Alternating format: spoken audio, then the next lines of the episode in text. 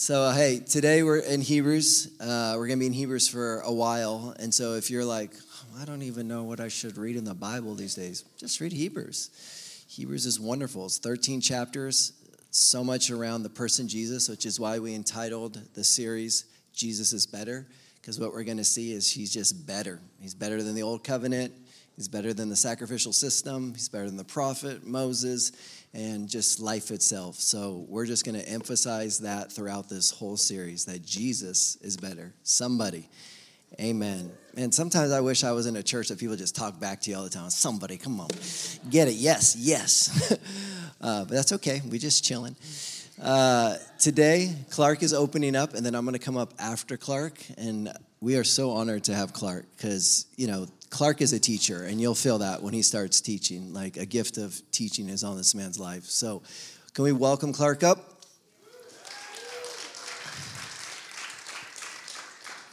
This church has perfected the golf clap. I mean, it's like it's solid. It's just like, wow, great job.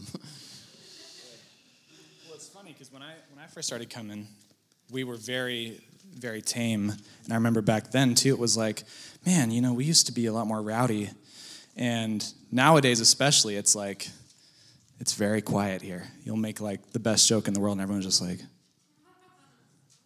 and that's all you get. um, but yes, hi, my name is Clark. I think I am supposed to turn this speaker off so I don't uh, feed back to you guys. Um, and yes, we are going to be continuing through Hebrews. And before we get started, there is a really important takeaway in this book that um, Mike touched on last week, Jason touched on the Sundays before, and it's if there's nothing else that you don't get from this book um, as we go through this and as we go through this series and you come with us on this journey, um, is that Hebrews it has this really rich prophetic um, message, this prophetic inclination. Later in chapters, it talks about how everything that has been in the Old Testament, everything that is now, is a shadow of what's to come, right? And so it's a shadow of the better things that are in heaven. And one thing that we have found, which it really just comes down to even the very title of the book, is that we get to be encouraged by the good news that there is coffee in heaven. Why? Because Hebrews. All right, I'm the third person to tell you this joke, right? So it's falling flat still, right? But we're going to keep harping on that because that's the main takeaway. But before moving on from that, I wanted to go ahead and participate with God in bringing heaven to earth. And just also to honor Jason for being back from his sabbatical for a few weeks. And Jason, give you a bag of Hebrews coffee beans. so be blessed. yes, they're super nice. They sent me a second bag for free just because it was cool. They're probably Christians, which is awesome. We love that. Um, Mark, you want to come pray for me before I dive in? Right on, brother. Hi. I don't know why I grabbed the mic. I'm talking to God. Lord, thank you so much for Clark. Thank you so much for um, his history with you, God and thank you for his gifting of communication. And thank you for the revelation that you've poured into his heart. And we just say today um, we're ready to hear your word through his mouth. Thank you lord that your word through his mouth is um, it just it's just as powerful as reading the word. It's just as powerful as anything else. And so um, we just want to be changed by your word today and the revelation of who you are and the fact that you're better. Jesus, you're better. We love you in Jesus' name. Amen. Amen. Thank you, sir.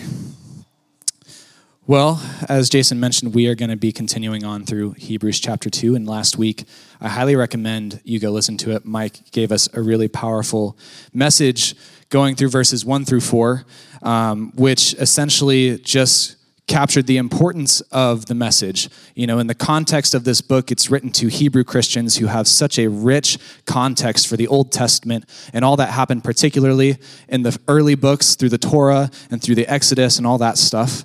And it leaves us with this warning essentially that says, you know, if it's important that we pay attention to the message that came from the angels and the prophets about what's going to happen to sin and death on this world, how much more important is it that we pay attention to a great salvation that comes directly from the Son of God? We need to pay attention to it unless we desire to drift away. And uh, one thing that stood out to me, and again, please go listen to it because it's going to be really important. You can listen to that and then come back to this because we're just going to stay in that lane. One thing that he said was that drifting is it's the natural state of things unless you anchor yourself to Jesus. So we need to pay attention to this great salvation so that we don't just drift away into shadow, darkness, separation from God. All those things that none of us want, I'm pretty sure. um, so, with that, though, continuing in that lane of discovering why it's important that we don't drift away, the rest of this chapter is kind of expanding on what this great salvation is. Why do we need to cling to it? But what is this great salvation? And it's kind of building i don't know if anyone here has read the book case for christ but this is like the original case for christ is this chapter so let's go ahead and dig into it. If you have your Bibles in front of you, go to Hebrews chapter 2. We're going to start from verse 5, and I think it's also going to be up on the slides. Thank you, Tim. Um, it's going to look a little different up here because uh, you guys have ESV in front of you, and this is NLT, so don't be alarmed. I'm not uh, changing it for you. So, verse 5 Furthermore, it is not the angels who will control the future world we are talking about. But in one place, the scriptures say, what are mere mortals that you should think about them, or a son of man that you should care for him? Yet for a little while you made them a little lower than the angels and crowned them with glory and honor. You gave them authority over all things. Now, when it says all things, it means nothing is left out. But we haven't yet seen all things put under their authority. That's verses 5 through 8. Sorry, I got a little lost in my notes. So, starting off here, it's creating a context for why Jesus came. And I wish we could expand it because it's so rich, but this is going all the way back to Genesis chapters 1 and 2 and the creation of mankind, with all of us being made in God's likeness. And the things that God says to us is be fruitful, multiply, subdue the earth. You have authority over it. Everything in this garden I give to you freely, but I'm giving you authority. So if you didn't know, since the foundation of time, God has always intended not just that we would look like him in his image, but that we would be his sons and daughters, that we would act as his inheritance and rule over the earth with him as our source of truth and good and evil, that we would just get to expand the kingdom, which is love and grace and kindness, and expand God's presence throughout the earth and just get to enjoy creation with him. Obviously, things didn't turn out that way, right? As we know, Adam and Eve they fumbled the bag and made some bad decisions after being tempted by the devil, and we got to where we really needed a savior. But the good news is that in that moment when Adam and Eve are about to leave the garden after they took from the fruit of knowledge of good and evil, God says to them, Hey, there's going to be a lot of suffering, but take heart because I'm bringing a Savior. There's a Savior that's coming, and He's going to crush the head of the serpent that tempted you, and He's going to deliver you, and He's going to bring us back into right standing. So, let's see here. This is essentially tackling our identity that we're His children and that we're made in His likeness. But the reason it's opening up with these references, these verses from the Old Testament, it's actually quoting Psalm 8. And it's ex- if you've read Psalm 8 before, the writer is exalting God for his splendid creation like it talks about how God made the moon and the earth and the stars and how wonderful his creation is, that God is the creator. So, what is man that you would think of him and consider him? But then it also goes on to remind us that it's like God hasn't subjected the earth to the angels, he hasn't subjected the earth to any power or any heavenly being. Instead, he's actually subjected it to us because that's his original intent, right? But because of the separation that happens at the garden, we're no longer in a place to be fit to inherit this, um, this inheritance from God to be able to co rule with him unless there is a proper sacrifice, which, of course, is Jesus, right? So, because we have Jesus now, though, we are in right standing with God. And so we're back into the garden, essentially, back in the place that God has always wanted us, that we are now sons and daughters and children, and that we are in right standing with Him, co heirs with Christ. but we don't see that, right? We don't necessarily see that physically before our eyes. That's why it says, We have not yet seen all things put under our authority. But going on to verse 9, it says, We do see Jesus, who for a little while was given a position a little lower than the angels. And because he suffered death for us, he is now crowned with glory and honor. Yes, by God's grace, Jesus tasted death for everyone. God, for whom and through whom everything was made, chose to bring many children into glory, us. And it was only right that he should make Jesus, through his suffering, a perfect leader, fit to bring them into their salvation. So now, Jesus and the ones he makes holy have the same Father. That is why Jesus isn't ashamed to call us his brothers and sisters. For he said to God, I will proclaim your name to my brothers and sisters. I will bring you among your uh, I will bring your praises among your assembled people. Then he also says, I will put my trust in him, that's God. That is I and the children God has given me. So again, we haven't seen the world to come yet, which is the fullness of heaven and earth together, seeing our inheritance right before our very eyes that we're going to see when we're in heaven. But instead, what we actually get to see, which is even better than any of that, is our reward, who is Jesus. Jesus, again, if you remember what we talked about in Hebrews 1, he's the exact expression of the Father's heart. He's the creator of all things. All things were created through him. And on its own, he is worthy of our worship and our love and our adoration. But more so than that, he gets to be the expression of God's heart, which is love and forgiveness and redemption and reconciliation. It's telling us that how God always has been, how he is right now, and how he's always going to be looks like Jesus. So wherever you see Jesus, we're seeing God the Father, God the Creator. So Jesus was made lower than the angels for a little while, made in our likeness, tempted and suffered just like us. And in bringing us, his sons and daughters, into glory, it was necessary to God that he would become the perfect captain of our salvation not by simply being perfect and divine, but by sharing in our struggles and showing us his desire to walk through this with us with understanding. So, I know there's a lot to take in because we're covering a lot of verses today. And there's so much I wish we could do like a good old like verse by verse breakdown of what's going on, but it's important to recognize this right here that we have an identity and Christ came and he restored our identity. We're one with him and we have been placed in him. But the reason is how Jesus wins us over is he chose, it says in Philippians that he didn't consider equality to the Father as something to be taken hold of at the cost that we couldn't be there to enjoy it with him. So what he did is he sets aside his crown and he comes and he sorry, I'm getting I'm talking too much. My voice is getting dry. He comes and he makes himself in our likeness and he shares in our struggle. He shares in our sufferings, he shares in our temptations. But then he also goes ahead and he tastes death for all of us. And now he's crowned in glory and in honor, ruling over all because of what he's accomplished. And he's restored us to our right standing with God, and he makes us his co heirs. That's why he calls us his brothers and sisters and the children of God. So let that sink in while I drink some water.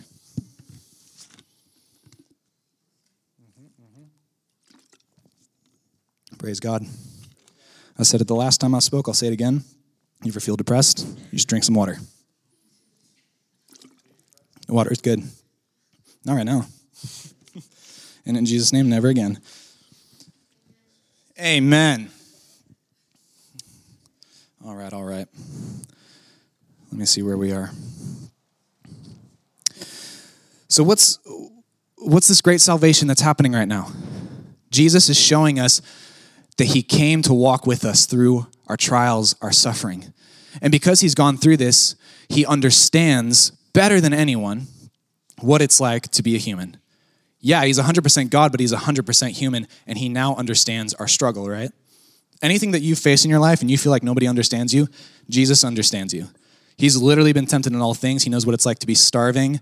He knows what it's like to be thirsty. He knows what it's like to have back pain. He knows what it's like to have your friends walk out on you and betray you. He knows the whole run of the mill. He even knows death. Have any of you died yet? No, not yet. and in, because of Jesus, never will. Ha. Spoiler. but But this is the really cool thing is he didn't want to just show us that he understood. He also wanted to show us that it could be overcome. But more importantly, he didn't stop at, look, you can do this. Now you have to just follow my religious teachings and you can overcome the world and your, your stuff, your bad habits. Instead, he says, I want to show you that I can overcome it, but I also want to just go ahead and overcome it for you. And I'm just going to set you up that as long as you choose me, the work is done.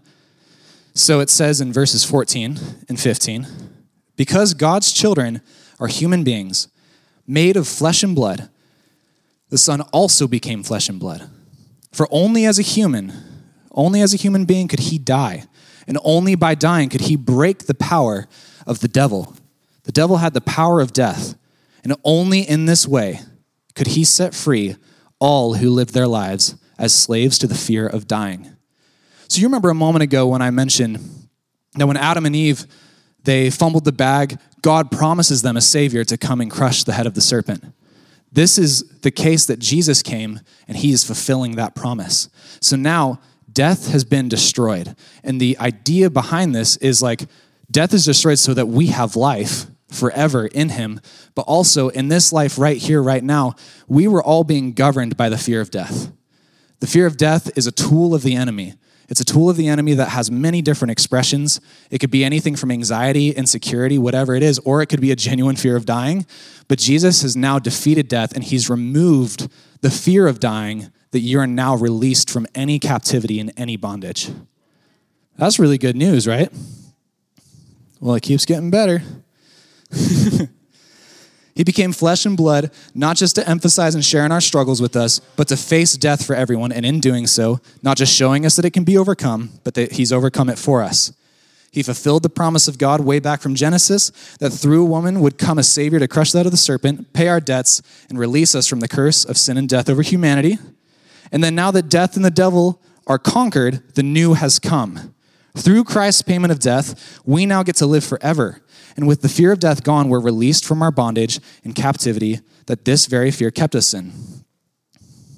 So, going on to verses 16 and 17, I know we're moving fast through this all, but we got a lot of ground to cover, and we're, we're nearing the, what I really feel like God wants to share with us.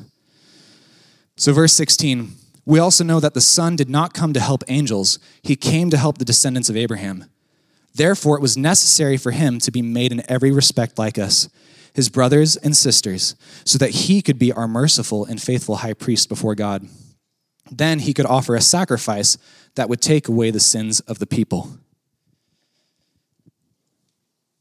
So, Jesus, God for that matter, doesn't give aid like this to the angels or anyone else or anything else.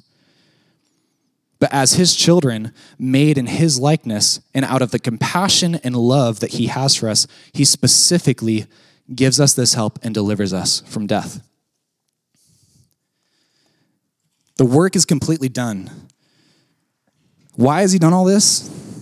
Well, it's because he loves us, because he wants us to choose him, and he wants to win us over through his great love that he first gave us before we ever loved him back. Pretty crazy. But not only that, one second again. I should have gotten hydrated before I spoke. Sorry, guys. In Jesus offering a sacrifice, he offered his own life. And for the context of the Hebrews, in all their history, there were always priests and people that would bring sacrifices to God on behalf of the people. But those priests themselves were imperfect people who had sin all over them, so they would have to offer a sacrifice for themselves and then for the people. Really inefficient system. But Jesus came and he gave his life once and for all so that all of our sins have been taken away. The work is totally and completely done because he loves us. That's a pretty great salvation, right? Doesn't that sound awesome? The creator of the universe, the exact expression of who God is, he who was before time and even invented time and invented you he made a way that you have right standing with God, that your sins have been forgiven, that you don't have to fear death anymore, that you've been completely liberated from the throes of the world. Come on, somebody, this is a big deal. This is a really big deal, right? But there's a reason that we're all sitting here and being like, oh, okay. Why is that falling like a little like numb to us? I mean, we've heard it a million times, but it's always a big deal. And we need to hear this every day because this is truth. And this truth is better than anything that anyone could ever say on this world, right? But everything, this is why we can't ignore this great salvation. But let me tell you, the entire earth, the devil, the enemy, other people in your life, all the things, your own fleshly desires, are vying for your attention that you will neglect the salvation. But I, like, let me just put it this way I think our greatest struggle, especially for our generation, is this idea live your truth. Live your truth. You do you. Live your best truth. Go on, bestie, live your truth. Like we've all heard it. I've seen some of you post it right? Like, I'm just being real. But the thing is, and that doesn't sound inherently bad, right? Because it has good intentions. The intentions are validation and affirmation, that people would feel accepted, that no one would struggle and feel the comparison of religiosity or anything else in this world, that people would be able to define truth and, you know, just feel good about it. But this concept of live your truth is literally the oldest trick in the book from the enemy. This is what he said to Eve when he said, Take from the tree. What's the big deal? God loves you. It's not like he's going to be mad at you. It's not like nothing bad's going to happen, right? He's so full of love. Because here's the thing, guys it's important to understand that the devil, like, he knows who God is, and he knows that God is unendingly love, and he knows that he is unendingly faithful. But he'll try to distort that. And that's what he did to Eve. He got Eve to make a decision and say, Yeah, I guess it's fine this one time. Um, and then through that, through eating that fruit, Adam and Eve were imbued with this immense supposed knowledge of good and evil that they're now defining what good and evil is, and they're living their truth. That's why they hid from God and hid from each other. God shows up and he's like, What's wrong with you being naked? You were naked for months. Why is it a problem now? Oh, because they're now defining that this is guilt, this is shame, this is bad, I shouldn't do this oh, also, I should hide from God because I betrayed him. I'm now judging for myself that, like, it is just for God to punish me and cast me out of this garden. Guys, I don't want to live my own truth. I would rather live Jesus's, and here's why. If I live my truth, one morning I'm going to wake up and I'm going to feel like, wow, God loves me. I feel like I'm king of the mountain. I have all my friends, my job is going great, everything's awesome, I'm right where I should be. And then the next morning, I might very well, if I'm honest, just wake up feeling like nobody loves me. Nobody cares. I'm alone. And not only that, I'm so behind. I've never fulfilled anything. I can't follow through on anything. I guess I should just give up, leave it all behind, and go home or worse. If I was living by my truth, my truth changes. Right? So it's like, live your truth sounds really good, but I want Jesus' truth because he describes himself as a rock, and he describes himself as a rock for this reason. There's the parable of building a house on sand versus on the solid rock, right? But I got this picture as I was thinking through this. If you could just visualize it like this there's a mountain made of sand, and there's a mountain made of rock if I'm trying to climb up this sand, the sand being a metaphor for my truth, think about, try to get to the top of this giant sand dune, right? You're grasping at stuff. It's something that seems like it's solid, right? But every time I grasp it, every time I try to lift myself up and hike up to it, the sand, it shifts, right? No matter how high I get up, I might even almost get to that peak. If the sand shifts just right, I'm gonna slide all the way back down to the base right? Because it's not sturdy. And maybe I got to the top of that sand dune after days and days of climbing that thing. But I bet you I'm gonna be so marred by what just happened and how long it took for me to get up there. I'm probably gonna feel dehydrated, dry, crusty, and just like disenchanted by the whole thing that I don't even get to enjoy the view and the perspective shift. Versus climbing up a mountain, the foundation is stone and it's sturdy. There's places that I can grab onto things to hoist myself up. There's footholds that I can climb up. And every now and then, maybe I grab something like limestone or sandstone and it crumbles a little bit. But that's okay because the rest of the foundation is still there. And even though something I tried to grab onto crumbles, I can just reposition myself and I still have a sturdy foundation. And then by the time that I climb up to the peak, I spent about half as much time as I would have spent on that sand dune, and I get to enjoy the brand new perspective of knowing that I'm sitting planted on a solid rock, that this is my seat as I get to have my head above all the things that I've gone through and come up from. That's why I don't want to live my truth. If Jesus' truth is that solid rock, I want that.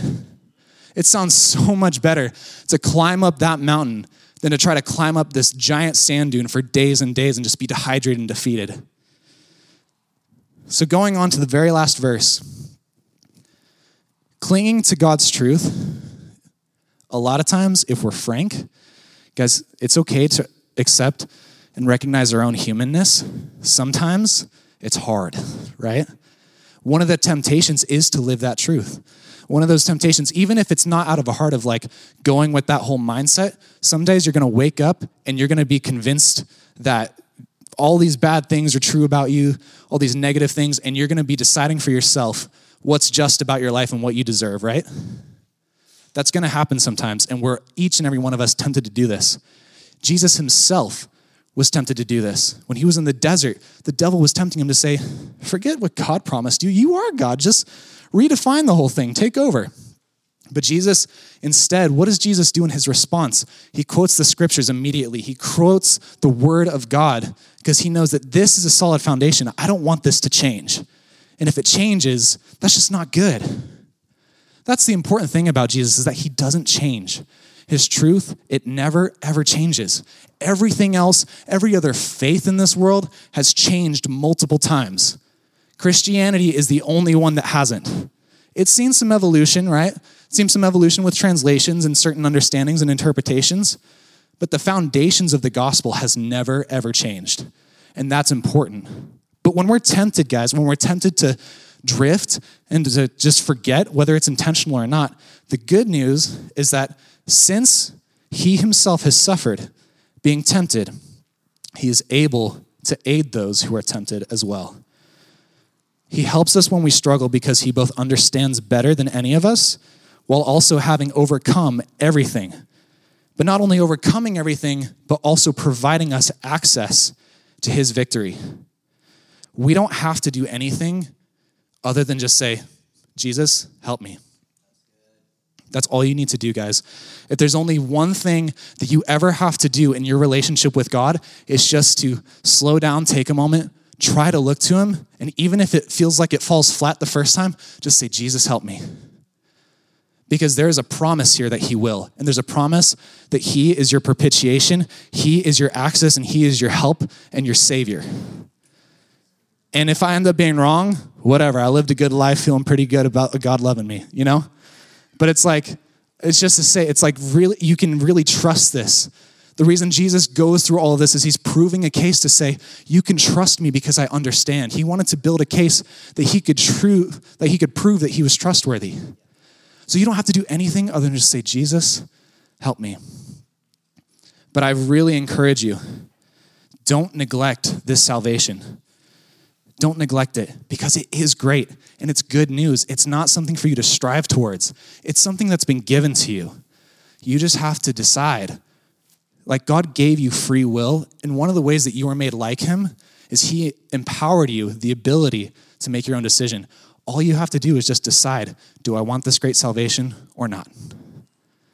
It's all totally within your power as an individual to decide that. But just know that it is a really good and great salvation. So, as a last bit, kind of sort of as like a brief benediction, I'm going to pass the mic to Jason. Some of us feel like we need help, right? Some of us could use an encouragement. So I've been in this, I've been going through a lot of stuff the last few months, and it's been really gnarly. And God loves to speak to me to the Psalm. So I just want to share this with you guys and impart this to you. Psalm 46. We're just going to read the first half. God is our refuge and strength. He's a very present help in times of trouble. So, because of that, we will not fear. Even though the earth be removed and the mountains be carried into the midst of the sea, though its waters roar and be troubled, though the mountains shake with its swelling. Because there is a river whose streams shall make glad the city of God, the holy place of the tabernacle of the Most High. Guys, that's us. We're the tabernacle of the Most High. Anyone who's received and professed the salvation of Jesus has been marked with the down payment of God's Holy Spirit. He lives inside of you, making you the tabernacle of the Most High. And God has a river of streams that He wants to make you glad with. God is in the midst of her. She shall not be moved. God will help her just at the break of dawn. The nations raged, the kingdoms were moved, but he uttered his voice, and the earth melted. The Lord of hosts is with us. The God of Jacob is our refuge. He is a very present help in times of trouble. Thank you, Jesus. Thank you, Jesus. I forgot to share this before I started speaking because I got so anxious and was so fired up. But I was asking God all morning just what He wanted to share, and I felt like He wanted to emphasize the importance of His passionate love for you. And then again, as I was sitting here during worship, I felt like God highlighted that there's at least one person here who needs to know you came in here and you wanted your life changed, and God wants to change your life. You don't, I'm not going to ask you to raise your hand or anything. If that's you, though, feel free to come up and I can pray with you during worship when we get back into that or at the end of service. But just know that, like, God is here and He's a present help in times of trouble. And anyone who came in here who's like, I need my life changed by Jesus. Maybe you've already been a Christian. Maybe you're not even worried about having drifted, but you just need something fresh because you've been in a place of stalemate. God wants to change your life with that river and that stream that wants to make you glad. He wants to make you glad and give you life. Don't ignore this great salvation. It's a gift to you. It's a gift to you to deliver you from all the things that you've had to face in your life by a Savior who understands you. So thank you, Jesus. Amen. All right. Thank you, Clark. That was so good. So good, so good.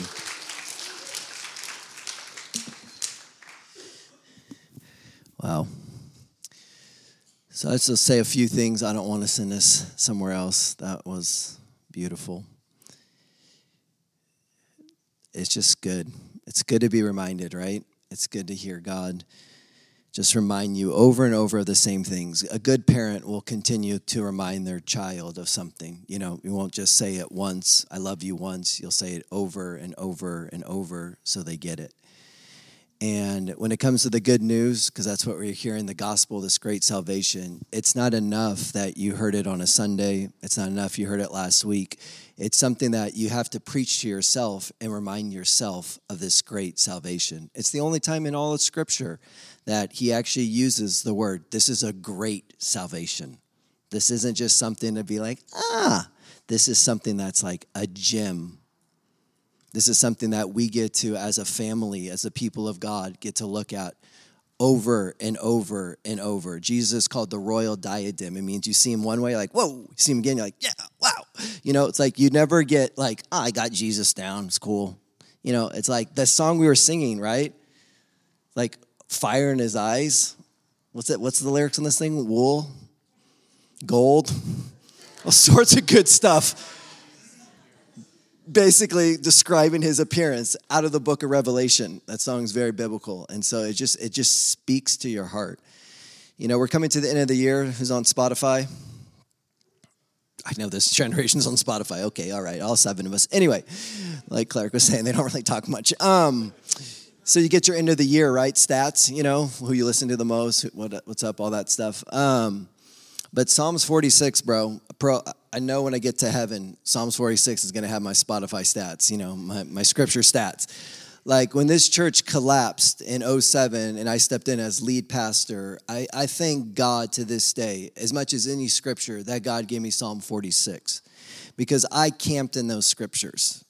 I put deep roots down. I prayed and read and reread. You know, you start reading those. I didn't even go there. I was starting to get a little emotional because they'll take me right back to how God rescued me, God saved me, God preserved me, God reminded me over and over certain truths out of Psalms 46, where everything was shaking, He wasn't shaking. And there's a river that makes glad the city of God, the holy dwelling places. Like there's a river. And I just want to encourage you guys, we are building trust with God. We're building history with this man. He doesn't waste any trial, any challenging thing. He intentionally sometimes sets us up so we will actually overcome the enemy. Just like he did with the Israelites, he put giants in the land, but he knew they were called to overcome the giants that they were going to face. So he empowers you to overcome whatever you're facing today and whatever is coming in the future. And if you look at verse, uh, I believe it is 13, Jesus is saying, and this is the Jesus that walked the earth, fully human, yes, fully God, but he emptied himself of his, like, you know, God, and he just, he operated from the place of humanity. And he said, Of Jesus, I will put my trust in him. Behold, I and the children you have given me. Do you hear this? We are the children that are given to the Father. We are learning to put our trust in God. And if you don't know, the word salvation, it's the word sozo out of the Greek. It means saved, healed, delivered, made whole. It is a full word. And this world will offer you, I will try to save you, deliver you, make you whole, you know, live out your best truth. Like there's all these messages coming down the pipeline. Where are you going to find your salvation? Is it in a man? Is it in a person? Is it in a savior? Is his name Jesus? And we have to ask ourselves, where are we looking for our salvation? What are we trusting in? What are we reaching for? What are we asking God's help? Or are we even asking, Help me, God? You know that's the most anointed prayer, right? Oh, you're like, I don't know how to pray. Man, Clark just taught you how to pray. He was Jesus for you today. Man, this crowd is hard. Um, you know, it's the only thing in all scripture, guys, that disciples asked Jesus, teach us to pray. But a great prayer is, God help me. God help me. Proverbs 3, 5, and 6. Trust in the Lord with all of your heart. Don't lean on your own understanding. In all your ways, acknowledge him, and he will make your path straight. Did you hear that? Trust in the Lord with all your heart. Don't lean on your own understanding. In all your ways, acknowledge him, and he'll make the path straight. That's the call, guys. That's the, that's the call of God on your life. That's the call of God on my life. Will we lean into Him? Will we trust Him? Will we learn to walk into the unknown with Him? Abraham was called out to a place not knowing where he was going to receive an inheritance. So, I talks about Abraham. He's the father of our faith. He's the one God came to and he began a new nation. And now we've been grafted into this, you know? This is a long history of people who have walked before us. But learning to walk with God is a lot of learning to trust and walking into unknowns. Oh, we got a runner. We got a runner. she didn't want to walk uh, into the known with dad. She coming into the unknown. Good times.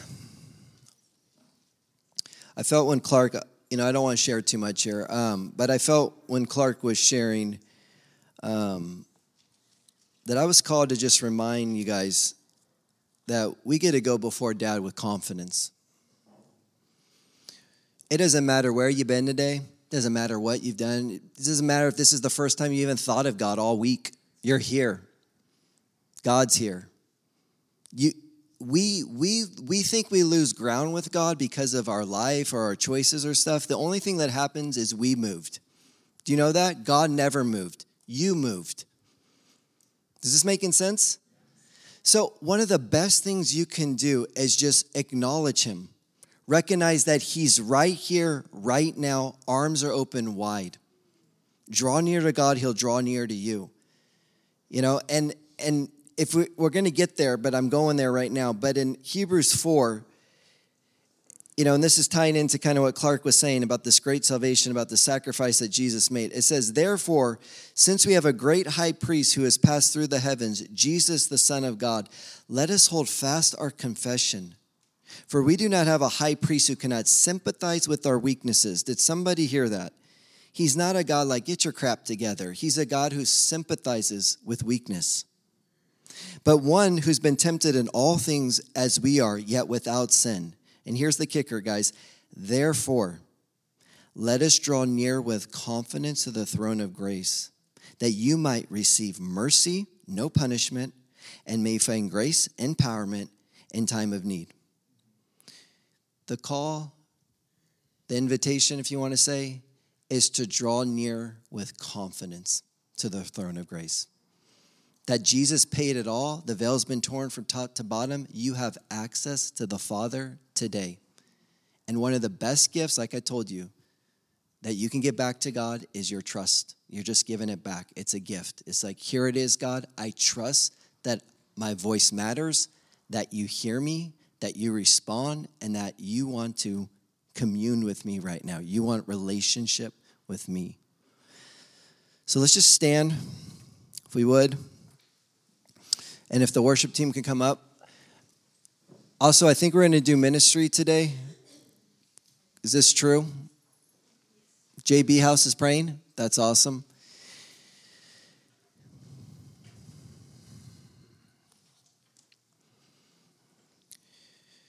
So here's the promise, guys. There is no separation right now for those who are in Christ Jesus. That everything's been paid for in full. Your sins have been fully forgiven, white as snow.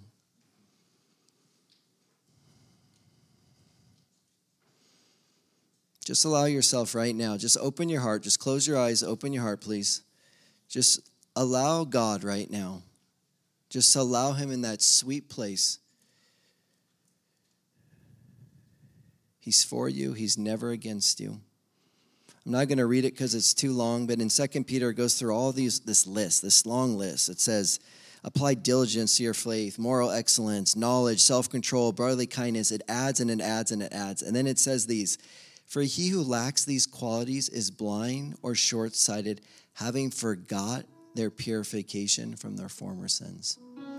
Sometimes, guys, we forget, we forget, we forget. We forget of what God's done. We forget history with Him. We forget the one time sacrifice. We forget that we can approach a dad, not a throne of judgment, but of grace, find mercy and help in time of need. So, Father, we just say, remind us today as a family, God. Remind us today.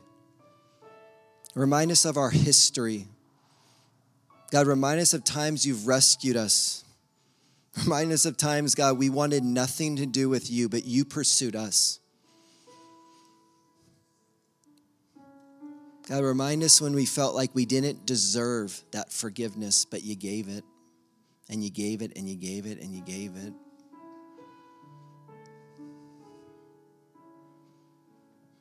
One of the greatest lies in the church, across the board, capital C, is there's separation between you and God. And you got to work your way back into that place. That is a lie from hell. There's no separation today.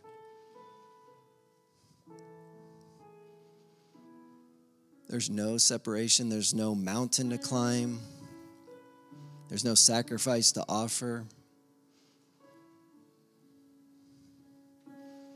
Father, I ask that you would make us a church that knows how to receive. Receive mercy, receive grace in time of need. That we would see you as a God who sympathizes with weakness, not one who's holding a clipboard, making sure we've checked it all off, got all our act together. Jesus, we celebrate that you had your act together and you paid that ultimate price. You gave up your life so we would have it. Bible actually says, guys, he became poor so you could become rich. Like he literally laid it all down so you can have the inheritance of heaven. What Clark was saying restoration, back to the garden, guys, back to intimacy, back to communion, back to not walking in the fear of God like He's going to punish you or hit you. But this is a Father that loves you, that wants to do life with you. Bible says He's the lifter of your head, He's the keeper of your salvation. It's okay too, you know. You don't I'm you don't get to get into semantics, but you're not going to get me asking God for forgiveness. But I'll say sorry. I'll say sorry for sure. But it's okay to tell God, I'm sorry if you've drifted today. If you're like, you know, God, I'm sorry. I've drifted. I've chosen other lovers. I'll let my heart go other places.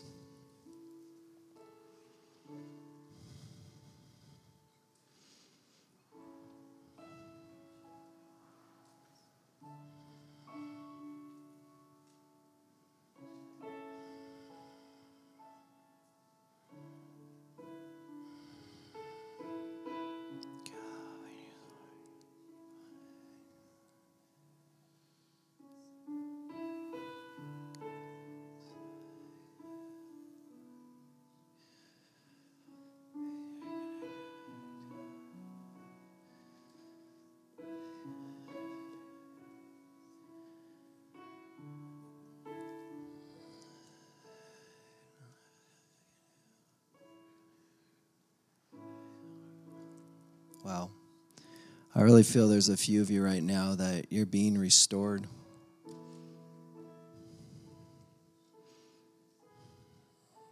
David said in Psalm 51, that was the psalm that he, he absolutely blew it, cheated on his wife, the scowl, ended up killing her husband so he can have her, and it was just bad. It was bad all around. But he said, Restore to me, God, the joy of my salvation sustain in me a willing spirit. And I just want to tell you, God's restoring your joy. He's restoring your joy right now. He's the one who's putting the willing spirit in you. This isn't about you getting stronger. This is about you getting weaker. This is about you getting more just at a place of, I need you, God. Help me, God. Dependence on God. This isn't about having your ducks in a row. This is about trusting a God who's got it all who's got it all in a row. He's got it all figured out. We're children. I mean, how sad if my little eight year old or five year old's trying to figure all life out. I just want them to trust me. Just trust dad. He loves you, he'll provide for you, he'll take care of you. So, as a gift right now, whatever that looks like, I'm just going to sit, but let's just offer God back our trust. Just whatever it's there, it doesn't even matter. You may trust is something that grows. So even if it's a little, it's the whole prayer. God, I believe, but help my unbelief. But God, I just I trust you. And he may even show you areas where there's a lack of trust. And then you get to say, God, then help me. you give me faith. You give me trust in this area.